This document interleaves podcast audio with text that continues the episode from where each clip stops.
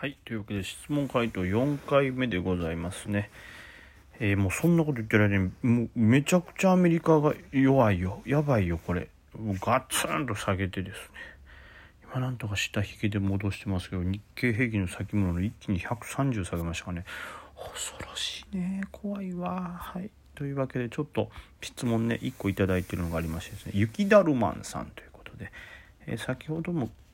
あれ読んだ方ですかね。まあ、え梅木さん本日も引けお疲れ様です。いつも楽しいラジオありがとうございます。ありがとうございます。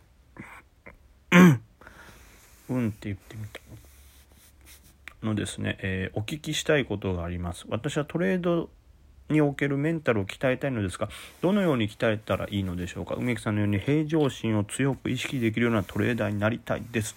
まあ、これはもう一回ホームレスになるのが一番いいかなと思います。もうこれは本当にあのおふざけとかでもなくてですよもう。僕が多分その精神的にまあ強い。僕は多分強い方だと思うんですよ。そのうん。いろいろ例えば何て言うんですか。極論もう全お金を失ったとて大丈夫って、まあ、それがトレードにいいかどうかは別にしてまあ最悪なくなったとしてもっていう感覚っていうのは、うん、あるんですよね。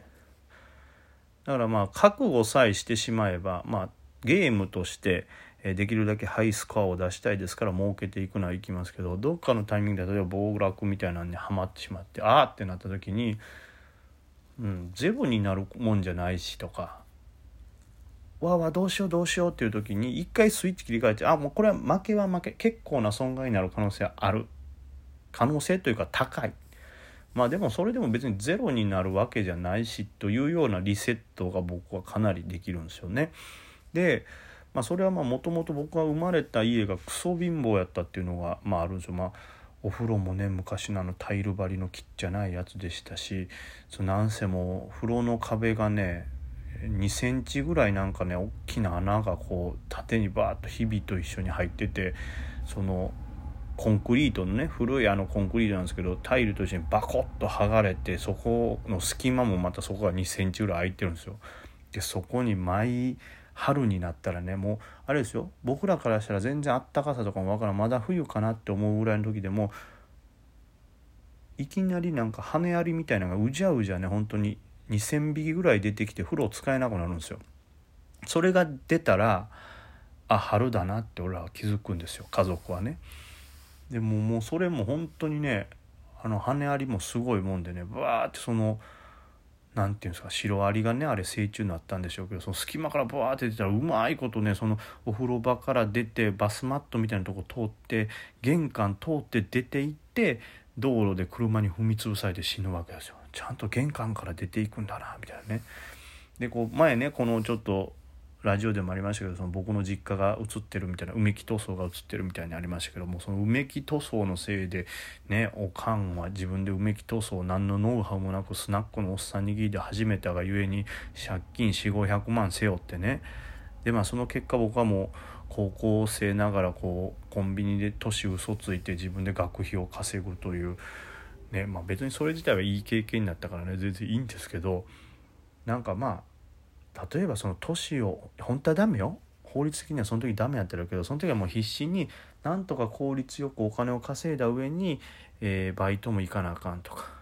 でまあその家賃というか生活費もある程度稼がなあかんってなった時になんでうまくいったんか分かんないですけど嘘ついて年言ってコンビニで働けたんですよね。まあね分かっててやってくれたんか分かんないですけど本当はねあかんのでしょうけど僕にとってはあれはもう救いの本当に救われた違法と違法になっちゃうんでしょうけど救いの違反をしてくれたなとは思うんですけどそうなった時にまあ本当に困ったら何とでも生きていけるなと思いましたし、はい、で僕本当にねあの何回かこれも言ってますけどねパン屋さんで本当宝の山なんですよパン屋さんって。そのねパンって結構持たないですよね。そのコンビニのパンは持つんですけど普通のパン屋さんのパンってすぐカビ生えて持たなくなるんで本当に夜ね11時とかにねお店の前行ったらあの小麦が本来入ってる紙袋にもうありとあらゆるパンが捨ててあるんです。もうそれがもう家持って帰ってねこっそり。ほんでそのパンの紙袋開けたらもう宝の山ですよ。もう普段食べられないなんとか普段はねあの近所にねいるいるなんていうのあのパンの耳をね買ってくるわけですよ。1袋500円。500円もしたら高いわそれやったらそれの方が。違う違う違う。1袋50円ぐらいでパンパンに入ってたただじゃなかったんですよ僕の近所の。でそれを買ってきてあとはその何て言うんですかねえー、まあ土日は別のねバイトしてたんですよ。割がいいんでそのそれこそ梅木塗装で現場の仕事を手伝ったりしてたんで中学生の頃から。それも内緒でねやってたけどその現場でバイトしてたら休憩中にねなんかジュース買ってきていいよって言われるからミルクティーを買ってもらうんですよ。で俺はその時飲まないんですよ。そのミルクティーを持って帰って家にある卵1個とその50円で買ったパンの耳を浸して大量のフレンチトーストみたいなのを作って食べる、まあ、そしたら味もそこそこ美味しいしそのジャムとかを買わなくてもね言ったらタダでもらったジュースとあとはその1個、まあ、卵なんて15円ぐらいですよそれだけで味のあるパンが食べれるみたいなんで、まあ、そうやって生きてきたってことを考えたらですね、まあ、その節約がね、まあ、楽しくもあったのかもしれないんですけどその頃の生活に比べたら、まあ、今はもうめちゃくちゃ楽ですしその時のその言った卵とミルクティーの生活っていうのも生まれたての頃より全然僕いいんですよ。本当に生まれたての頃はその貧乏やったからねそのまあ言ったようにそもそも玄関の家のドアが閉まらないしそのなんかね裏が竹やぶになってるんで絶対またこれもねその時期になったら家の畳のがぐにゃって歪んできてその畳バッて開けたらその下からタケノコがこう貫いて家の床破ってくるみたいなのがあってある程度定期的にそれをタケノコを切ってまあそれも食べるんですけどそれを切って家の中に畑があるみたいな状態ですよ、まあ、それで何回も切ってね食べ食べたりとか。ね、でよく家のガス止まるから隣の家に田辺さんっていう人が住んでたんですけどそこの家にお風呂借りに行くみたいなね、まあ、そんなこんな繰り返してそれの方がなかなか本当にしんどかったんで単純にバイトして好きなもん買って食べれるっていうだけでも僕はめちゃくちゃ幸せなんですよ。でそう考えた時に本当に僕はそのほぼほぼホームレスに近い生活みたいなのをちょっとしたことがありますから、うん、極論それがあんま辛いと思わないんですよねなんか前ラジオでも喋りましたけど本当にこう物を見れる味を感じる香りがする。でなんかここにあるものを触れる。痛いと感じる。熱いと感じるというこの五感を感じれるというだけで、まあ、十分この幸せというものはこういうことなんだなって思えてしまうんです。それはいいか悪いかね。でそうなった時にじゃあホームレスでもすりゃなんとか頑張れば飯も食えるだろうし別に新鮮なゴミもありますからね。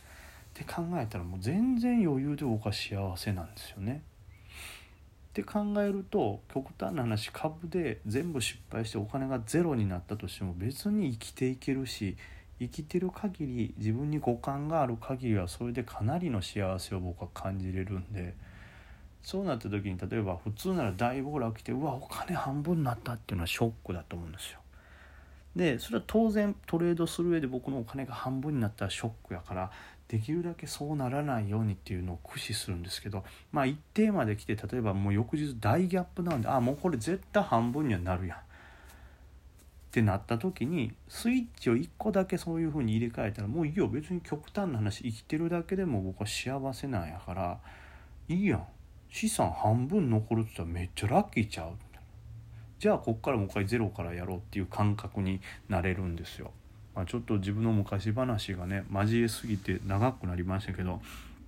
まあどのように鍛えたらいいっていうのは例えば本当に土日とか休みの日に野草を食べて生きるとか最悪自分が生活できなくなったらこういう風な手段を取ったらこの町でも生きれるなみたいな考えをしてふらついてみるっていうのも一個なんか自分の中にその支えができるようなことになると思いますしなんか自分が他の方法でも生きていけるっていう手段を何個も持ってたら別に失敗したらそれでやり直せばいいやってなるんでまあなんやろ。絶対的に自分が自信を持てる他の副業を持ってんのもいいし本当にホームレス生活すんのもいいですし海の方に行って魚釣って食うだけの生活できるのかとかそういうまあ最低の暮らしっていうのを自分の中でこう思い返してみるとなんかトレードもそこまでこうメンタルやられないのかななんて思ってます。とか言って喋ってる間にまた日経平均下がってるやん。も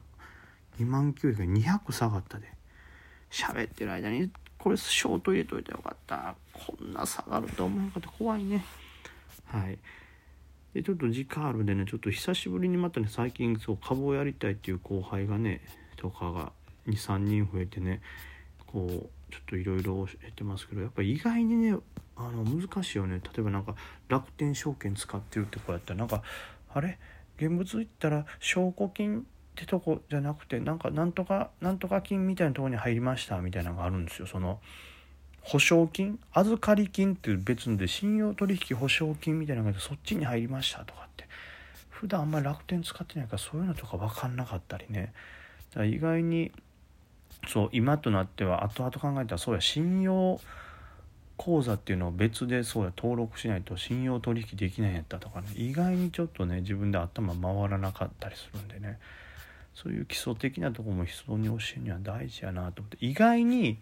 俺は当たり前で喋ってるけどあそこ分からんかったんすよみたいなのが